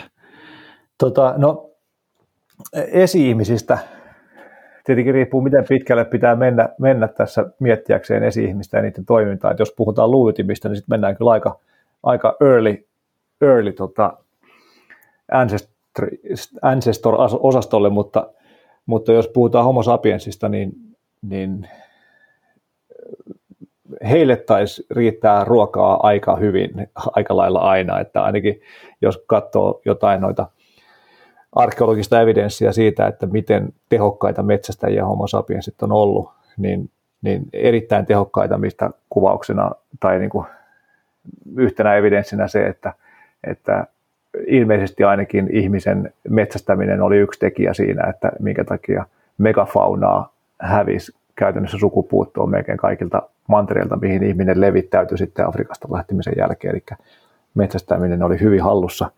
Ja sitten on myös näyttöä siitä, että, että kun sapiensit metsästi, niin ne ei ottanut mitään, pelkästään mitään sairaita yksilöitä, vaan siellä otettiin kaikista parhaita ja, ja kovimmassa lihassa olevia, olevia uroksia ja niin edespäin. Eli, eli luultavasti sitä ruokaa on aika hyvin riittänyt, mutta ei nyt tietenkään varmasti joka päivä. että joskus on ollut vähän enemmän nälkä kuin tois, toisesta, toisena päivänä, mutta ehkä tämmöinen niin kuin yleisen ehkä, ehkäpä yleisen, en väitä, että kysyjällä on tämmöinen ajatus, mutta yleisen harhaluulon, harhaluulon poistamiseksi tämmöinen pieni alkubriifi tähän, että, että ihminen ei niin kuin ollut kärsivä ja nälässä hytisevä surkimus silloin, kun se tuolla luonnon keskellä eli, koska vaan se oli täydellisesti ympäristönsä hallitseva niin kuin aikansa huipputuotos, joka, joka tosiaan oli niin tehokas metsästäjä, että, että megafauna hävisi ja, ja ihminen on levittäytynyt kaik, käytännössä kaikille asut, asumiskelpoisille alueille maailmassa. Eli, eli todella hienosti selviytyy ilman hirsitaloa ja, ja Toyotaa pihassa myös. Mutta tota, joo, ehkä yleensä onko tämä niin tavallaan yleisempi spekulointikysymys vai onko tässä joku tietty tavoite, miksi, miksi tämmöistä mietitään vai, vai mikä se ehkä helpottaisi tämän? Mä ymmärsin näin, että tämä on aika pitkälti puhtaasti spekulatiivista tai NS-optimointia. Niin, joo. Eli ehkä, ehkä voidaan ajaa johonkin tiettyyn suuntaan tätä ää, niin kuin toimintaa, mutta tota, ei, ei ole tarkoitus nyt niin kuin saada jotain tiettyä ohjelma, ohjelmaa siihen, että miten tulisi syödä. Just niin. Joo, mutta tota, voi hyvinkin olla, että, että voisi olla fiksu vaihdella kaloreita. Tuskin tosiaan se alkuihminen, vaikka silloin on ollut hyvin ruokaa saatavilla, niin ei silloin ollut jääkaappia eikä pakastinta, niin on ne varmasti vaihdellut ne kalorimäärät päivittäin. Ja tietenkin myös tarpeen mukaan vaihtelee silloin, kun ihminen on, tai mikä tahansa eläin on kunnolla, niin kun pystyy tulkitsemaan kehonsa signaaleja, niin se lepää silloin, kun on tarve levätä ja syö silloin, kun on nälkä. Niin sitten jos on pari päivää syöty hyvin, niin ehkä sitten pari päivää voi olla vähän vähemmän ruokaa, jos, jos ei tarvitse lähteä uudestaan metsästämään ja niin edespäin. Eli, eli varmaan se niin kuin evolutiivisesti on normaalia, että kulutus vaihtelee ja, ja kaloreiden saati myös vaihtelee. Kyllä. Mä kirjoittelin tähän muutamia juttuja, ehkä sillä näkökulmalla mä voin leikkiä vaikka tämmöistä, mä uskon evoluutioon, niin nämä on niin kuin, tota, eri, erilaisia, erilaisia juttuja. Eli tota, mu- ulos. ulos. Ulos täältä nyt. Spekulatiivinen. No. Tota, mun mielestä niin kuin ihmisen pitäisi pystyä elämään silleen, että syö 5-7 ateriaa päivässä, se on niin kuin yksi keissi.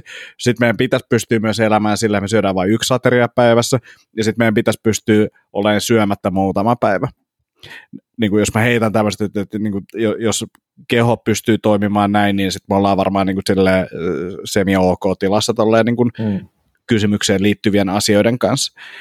Ja, ja sitten jos keho, jos nyt tuntuu siltä, että, että mun on pakko syödä kolme ateriaa päivässä, vähintään päivässä muuten niin voin tosi huonosti, niin sitten me, meidän pitää alkaa miettimään, että mitä me voitaisiin tehdä, jotta mä voisin aina silloin tällöin, kun tulee vaikka kiire tai tulee joku tilanne, mä en ennätä oikeasti syömään kuin kerran päivässä, niin mä selviäisin siitä tilanteesta. Tai jos tulee tilanne, meidän pitää olla syömättä kaksi päivää, me saadaan vain juoda vettä, niin mitä mun pitäisi tehdä, jotta mä selviäisin siitä tilanteesta. Ja mun mielestä tämä just, mitä säkin sanoit, että vaihtelu on varmasti hyvästä, niin se on. Ja, ja sitten tavallaan, että voisi miettiä sitä, miten saa sen niin kuin kehonsa niin joustavaksi, että se tällaisessa erikoistilanteessa, jos on tottunut vaikka syömään sen kolme ateriaa päivässä, niin mitä syö enemmän tai vähemmän tai ei syö ollenkaan, niin miten sellaisissa tilanteissa pärjätään, niin nämä olisi mun mielestä semmoisia niin ehkä hyviä semmoisia tavoitteita. Mm. Just näin ja tuota kautta myös niin kuin se kalorijuttu silleen, että, että jos syöt yhden aterian päivässä, niin voi olla, että syöt vähän vähemmän ja sitten jos et syö ollenkaan, niin todennäköisesti syöt vähän vähemmän kuin normaalisti. Ja... Keskimäärin, joo. Et, et mä en tiedä, miksi joustavuudeksi, tätä, tällä on varmasti joku hieno, hieno, hieno sana ole, olemassa. Metabolic tota- flexibility.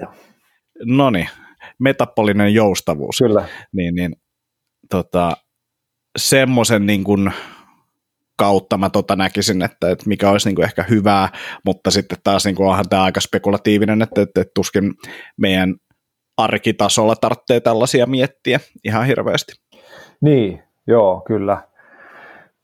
Et kyllä tosiaan monessa asiassa vaihtelu on hyvästä, vaikkapa treenissä.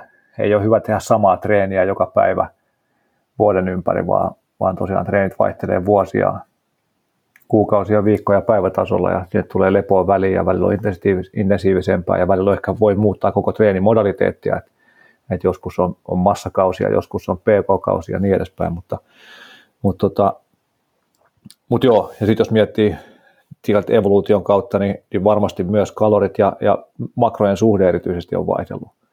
Eli riippuen tietenkin mistä päin on edetty, mutta kesällä tai sadekaudella tai vastaavaa niin on ollut marjaa ja hedelmää, eli hilareita tarjolla ja sitten välillä taas vähän vähemmän. Ja luultavasti ollaan jotain oltu ketosissa mahdollisesti vähän pidempiäkin pätkiä, varsinkin silloin, kun ollaan tänne pohjoisempaan siirretty ja, ja se hiilaripuoli on ollut vähän vähemmällä. Toki ää, tuoreessa lihassa on aika paljon glykogeenia, eli sieltä tulee niin kuin yllättävänkin paljon hiilareita, mitä ei ehkä kaupan, kaupan lihan ravintosisältöä Finelistä katellessa, niin ei, ei välttämättä hoksaa sitä. Tai itsellekin se oli uusi tieto joskus aikanaan, kun sen tiedon sain. Joo, hy- hyvä pointti. Ja sitten jos tuossa vaihtelussakin, niin tuossa rivien välissä sanoit myös, niin kuin esimerkiksi kuitumäärät vaihtelee ja näin poispäin, niin tuossa on niin aika paljon sellaisia, mitkä meillä tota, mitä muuttui siellä on, mitä, mihin voi niin kuin vaikuttaa ja mitä voi vaihdella. Mm, just näin. Joo, että ehkä vuorokausirytmi on semmoinen yksi asia, mitä, mitä ei välttämättä hirveästi kannata vaihdella, mutta aika monet muut asiat ilmeisesti, tai voisi olla semmoisia, että, että vaihtelu tekisi hyvää. Ja tietenkin säännöistä syömistä suositellaan, mutta niin kuin itsekin tuossa sanoit, niin metabolinen joustavuus voisi olla ihan hyvä juttu saavuttaa. Ja ehkä se säännöllinen syöminen enemmän liittyy tämän nykymaailman haasteisiin, ainakin mun oman ajatuksen mukaan. Eli jos kippaa aamupalan, niin seuraava mahis syödä on lounas. Ja sitten voi olla, että käy huonosti siellä lounaalla sitten, jos on nälkä ehtinyt tulee liian kovaksi tai näin edespäin. Mutta niin kuin yleisesti mun mielestä ihmisen, niin kuin muidenkin eläinten, pitää syödä silloin, kun on nälkä. Ja sitten ollaan kylläisenä niin pitkään, kun sitä kylläisyyttä riittää, ja sitten syödään taas uudestaan, kun on nälkä. Sen sijaan, että meillä olisi jotkut tietyt ruokailuajat vuorokauden tietyissä ajoissa, niin, niin enemmänkin musta tuntuu, että tämä on niin tämmöistä modernin maailman pakko keksintöä kuin, kuin biologisen toiminnan optimointia se, että pitäisi syödä tiettyihin aikoihin päivällä. Just näin, ja kun sanoit, että jos ei syö niin kuin aamupalaa ja seuraavan kerran syö lounaalla, niin voi käydä huonosti, niin se liittyy mun mielestä tuohon niin kuin metaboliseen joustavuuteen se, että jos et ole tottunut, jos sun kroppa ei ole tottunut siihen, se on käytännössä paniikkitilassa mm. siinä vaiheessa, kun sä menet lounaalle ja sitten mietit, että syöksä sen ihanan, ihanan pestosalaatin vai sen pizzan siitä vierestä, niin sitten kroppa on mm. vaan sillä, mun on pakko syödä toi pizza, muutaman kuolen. Just näin niin, niin sillä pystyy myös, niin kuin, että jos miettii sitä, että miksi tällainen on niin kuin hyvä, niin esimerkiksi ton takia mm. se on hyvä, että on jonkinnäköinen ainakin jossain määrin parempi kontrolli siihen, että mitä syödään. Just näin. Just näin, joo. Sitten tietenkin, jos niinku oikeasti haluaa rupea jotain optimointia tai hifistelyä tekemään, niin on monia koulukuntia, jotka, jotka miettii tai tai miettiä sitä sen kautta, että niitä kalorimääriä säädeltäisiin siellä viikon sisällä vastaamaan just treenimäärää tai muuten, muutenkin, että muun muassa Jig Jack Diet, jossa välillä tarkoitus vetää ylikaloreita, että saadaan lihaskasvua ja sitten välillä olla miinuskaloreilla, että saadaan rasvaa palamaan ja siellä tulee niin kuin viikon sisällä, sisällä aika paljonkin vaihtelua päivätasolla.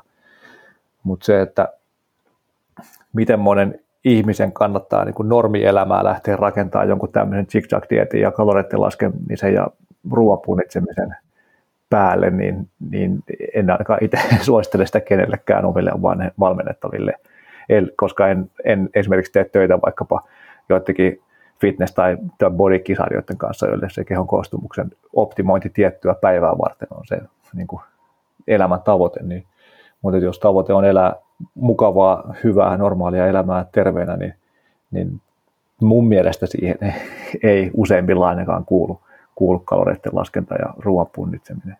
Et ehkä kaloreita plus, voi, sori sanomaan. Niin, niin, plus tässä on se, että kun puhutaan kalorimäärästä, niin meidän pitäisi silloin tietää tarkkaan se, mitä me syödään sisään, mikä on aina arvio. Mm. Samoin sitten niin kuin meidän pitäisi tietää paljon lähteä ulos, eli kulutus, sekin on aina arvio. Mm. Meillä on kaksi lukua, jotka on molemmat arvioita, niin totta kai silleen, että jos me seurataan niitä, niin me päästään aika hyvin kärrylle siitä, missä suurin piirtein menee, mutta silti kyse on arvioista, mm-hmm. että, että se, että e- ei ehkä ihan hirveästi tarvitse stressailla sen suhteen, että tuleeko niin kuin joka päivä tasan se kulutus syötyä, mm, ei just näin. tai yli tai alle vähän. Just näin, joo. Joo, että mun mielestä kalorit on hyödyllinen työkalu niin kuin alkuvaiheessa, jos alkaa hahmottaa sitä, että, että mitä mä syön ja mitä mä kulutan. Et monilla saattaa käydä sillä, että niitä kaloreita tulee helposti liikaa, jos, jos siellä on vaikka kolme olutta iltasi ja ampurilaisateria lounaaksi tyyppisesti. Mutta sitten taas niin kuin useimmin mun valmennettavissa on se, että, että syödään suhteellisen puhtaasti niin kuin heittomerkeissä kanaa ja parsakaalia – jolloin niitä kaloreita ei tulekaan kuin tuhat päivässä. Ja kulutus saattaa olla jossain päälle kolmen tonni, kun ollaan innostuttu vaikkapa crossfitista tai jostain vastaavasta muusta intensiivisestä urheilusta. Ni, niin kuin siinä vaiheessa se kaloreiden laskenta ja hahmottaminen on mun mielestä ihan järkevää, mutta, mutta mä yritän pyrkiä siitä, tai niin kuin yritän kannustaa asiakkaita pyrkimään siitä eroon mahdollisimman nopeasti, että saadaan tietyt nyrkkisäännöt ja, ja vähän hajuisuus siitä, että mitä menee ja mitä tulee, mutta sitten se toivottavasti muuttuu se syöminen semmoiseksi niin kuin tietoiseksi, omaa kehoa kuuntelevaksi ja intuitiiviseksi, rennoksi, rennoksi mukavaksi tapahtumaksi.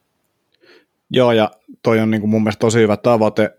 Siinä on vain just se, että ennen kuin sä voit luottaa siihen sun nälän fiilikseen, niin sun pitää saada se kroppa toimimaan suurin piirtein oikein. Mm. Eli se, että jos, jos, jos tota, ei ole vielä kovin joustava ää, tota, joustava ton syömisen suhteen, niin sitten tosiaan kun sä oot skipannut sen aamupalan, niin se pizza houkuttaa mm. ja se kuulostaa ihan oikealta ääneltä sun päässä, että sun mm. pitää syödä se pizza nyt, että sä se, säilyt hengissä, niin, mm. niin, niin siihen tilanteeseen jeesaa sitten se, että on, on saanut rakennettua sen homman toimimaan jollain tapaa fiksusti, että pystyy oikeasti luottamaan siihen ääneen, niin, niin, niin sitä kautta.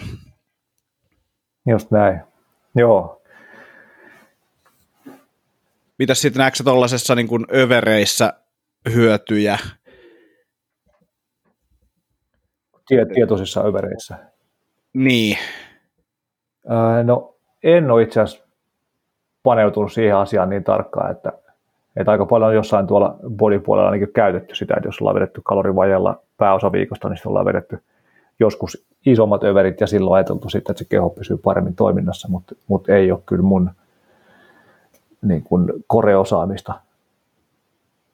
Joo, vähän sama siis silleen, näin mäkin sen on ymmärtänyt, että, että ää, jos dietataan, eli kalorit on miinuskaloreilla käytännössä niin kuin suuren osan viikosta ja sitten on vaikka yksi latauspäivä, niin, niin, niin sillä saadaan niin kuin tavallaan boostattua sitä aineenvaihduntaa ehkä ja sitten ehkä voidaan ajoittaa vielä joku kova treeni sille ennen sitten tätä hullua syöpöttelyä, niin, niin siitä voi jotain etua ehkä saada, mutta kuulostaa ehkä vähän kikkailulta ja ei ole ainakaan niin kuin sellaista ehkä terveyden näkökulmasta sellaista juttua, mihin kannattaa hirveästi keskittyä.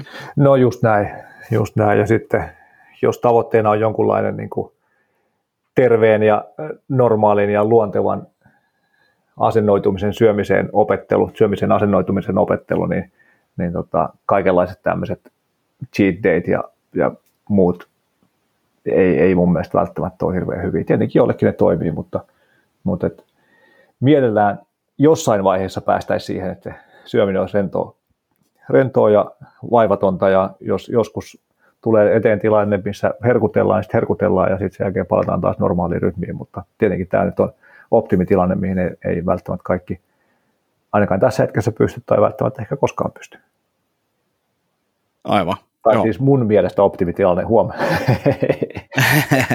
ei välttämättä absoluuttinen optimitilanne, koska jonkun toinen näkemys voi olla hyvinkin erilainen.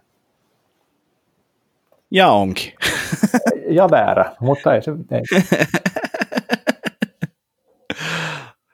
Joo, mutta toivottavasti tuossa vastattiin, saa laittaa jatkokysymyksiä tulemaan tästäkin spekulaatiosta, että jos halutaan lisää horinaa aiheen tiimoilta. Joo.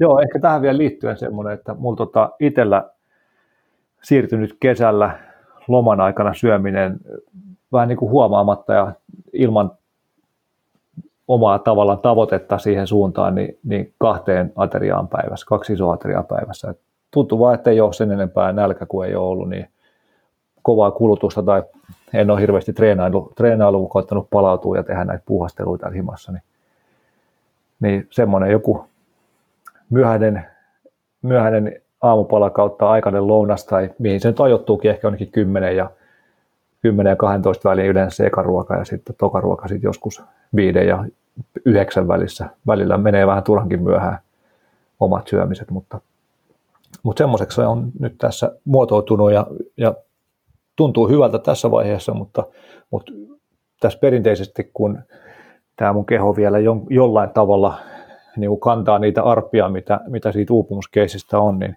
niin ei ole pitkäkestoisesti kestänyt pätkäpaastoilua. Voi olla, että kalorit liian vähin tai, tai jotain muuta tapahtuu, mutta et huomaan, että alkaa niin kuin voimat loppua ja keho ei jaksa, jaksa niin kuin pyörittää prosesseja kunnolla. Että että saa nähdä, miten nyt käy. Pitää tästä olla tarkkana tilanteen kanssa ja varsinkin jos pikkuhiljaa toivottavasti pääsee vähän nostaa treenimääriä taas ja lisäämään liikettä ja vähän intensiteettiä ja voimaa ja näin, niin, niin että vaihtuuko se taas sitten kolmeen syömiseen vai, vai miten senkaan menee. Mutta tosi mielellään söisin kaksi kertaa tai vaikka kerrankin päivässä, jos vaan, jos vaan keho toimisi. Sen verran aikaa vievää hommaa se on ja, ja tota, tuntuu, että keho toimii paremmin, mieli toimii paremmin, suolisto toimii paremmin, mitä harvemmin syö. Että itselle ainakin Joo. selkeästi enemmän se... mieluummin niin tekee sillä harvoin isoja aterioita kuin monta pientä päivässä. Joillekin toiset toimii monta pientä päivässä, se on ihan ok, mutta, mutta myöskin... Kyllä se niin pätkäpaasto olisi itsellekin kiva ajatus, niin. mutta tota, ainakin vielä tuntuu, että lomalla ok, mutta töissä ei. Niin, et, et, ihan sama. Se on ehkä tässäkin se kokonaiskuorman hanskaaminen, niin ehkä jossain vaiheessa se on mahdollista. Mm. Katsotaan, miten käy. Just näin, just näin. Joo, mutta kyllä mulla oli... jos evolutiivisesti niin. mietitään, niin, niin varmaankin joku tämmöinen pätkäpaasto, pari isoa ruokaa päivässä ja ehkä jotain, jotain marjojen napostelua niiden keräämisen ohessa, mutta, mutta luultavasti me ollaan ennemminkin syöty pari isoa ateriaa päivässä kuin se, että me oltaisiin syöty kahdeksan pientä ateriaa päivässä. Joo, tuskin, tuskin on niin kuin alettu kokkailee kahdeksan ateriaa niin, päivässä niin, kivikaudella, mutta joo, mistä sitä tietää? Mm. Rajajuusto on vedetty siellä. Niin, jääkaapista ja vähän mehukeittoa päälle. Niin, mulla tuli vielä tuossa, että tuossa mainitsit, että sä oot tuhlannut aikaa NFLn tota, seurantaan, niin mitäs mieltä sä oot nyt tästä XFL-uutisista? Dwayne The Rock Johnson osti XFLn ja tästä on niin pakko tulla nyt korona-aikana on hyvä, hyvä hetki tehdä pelimuoveja, niin tästä tulee varmasti NFLn tappaja. Mitä mieltä sä oot? en ole kuullut koko asiasta. Tällä kertaa en ota kantaa asiaa, mistä en tiedä mitään, vaikka yleensä sillä aina teenkin. Siellä, jos on jotain jenkkifutisasiantuntijoita, niin laittakaa tulee palautetta, mitä mieltä te olette, koska NFL loppuu ja XFL vie voiton. No niin, hyvä. Oletko katkellut liikaa somessa? Olen. Joo. ah. Näin, hei, tähän on hyvä tappaa koko podcastin viides tällaisia loppu, loppumeininkiä. joo. Yritin tehdä kevennyksen, mutta tästä tulikin tämmöinen päinvastainen. Päinvastainen pelaa, jatkakaa messissä tässä XFL intoilla. ah, tota, Mä lähden Jäikö vielä jotain hampaankoloa? Haluatko Ei, lopetetaan täkkiä, pääsen, jotain? pääsen päivittämään Blitzer-reporttia, että onko tullut NFL-uutisia. No niin, mahtavaa, mahtavaa. Kuulijat, laittakaa kysymyksiä. Nyt on kaikki kysymykset taas vihdoin taas kertaalleen käsitelty. Niin, toinenhan näistä oli, oli hyvinkin tuore, toinen oli ilmeisesti pari vuoden takaa. Tai sitten me ollaan käsitelty jo. jo kerran, mutta se on ehkä unohtunut sitten. No nyt tuli ainakin erilaisia, erilaisia juttuja taas. Joo, jos, jos muistan oikein, niin, niin, niin kyseinen äh, kysyjä sanoi, että hän on seitsemän vuotta sitten lähettänyt. Kolme vuotta, 2017. Kolme vuotta, okei, okay, no niin. Uh, joo, mutta siis jos ette laita uusia kysymyksiä, niin meillä ei ole kysymyksiä, mihin vastata, että, että, että saatte itse valita. Seitsemän vuotta sitten. Ajattelen, että tulette muutaman vuoden päästä aloittamaan Lepopäivä-podcastin. Tässä on siihen kysymys. Ah, mutta hei, kiitos, kiitos kuuntelijoille, kiitos kysymyksille, kysyjille ja tota, käykää arvostelee podcastia, missä Joo. voi klikkailla Joo, tähtiä. Niin kehua. Mielellään enemmän kuin yksi tähti. Joo, paljon tähtiä ja paljon kehuja ja paljon palautetta ja kertokaa kavereille ja muistakaa kuunnella. Joo, ja äh, sponssitarjoukset tässäkin podcastissa 5 euroa kuukaudessa lähtien, niin, niin, niin, niin laittakaa, laittakaa tulee. Joo, ei. It's not cheap, but it's worth it. Ei, puolitoista tuntia tuli taas tiukkaa asiaa. Pelkkää kiitos, asiaa. kiitos Jaska, tämä oli erittäin hauskaa. niin, niin, pala, palaamme taas kuukauden päästä. Yes, näin tehdään. Kiitti, point. Kiitti, moi moi.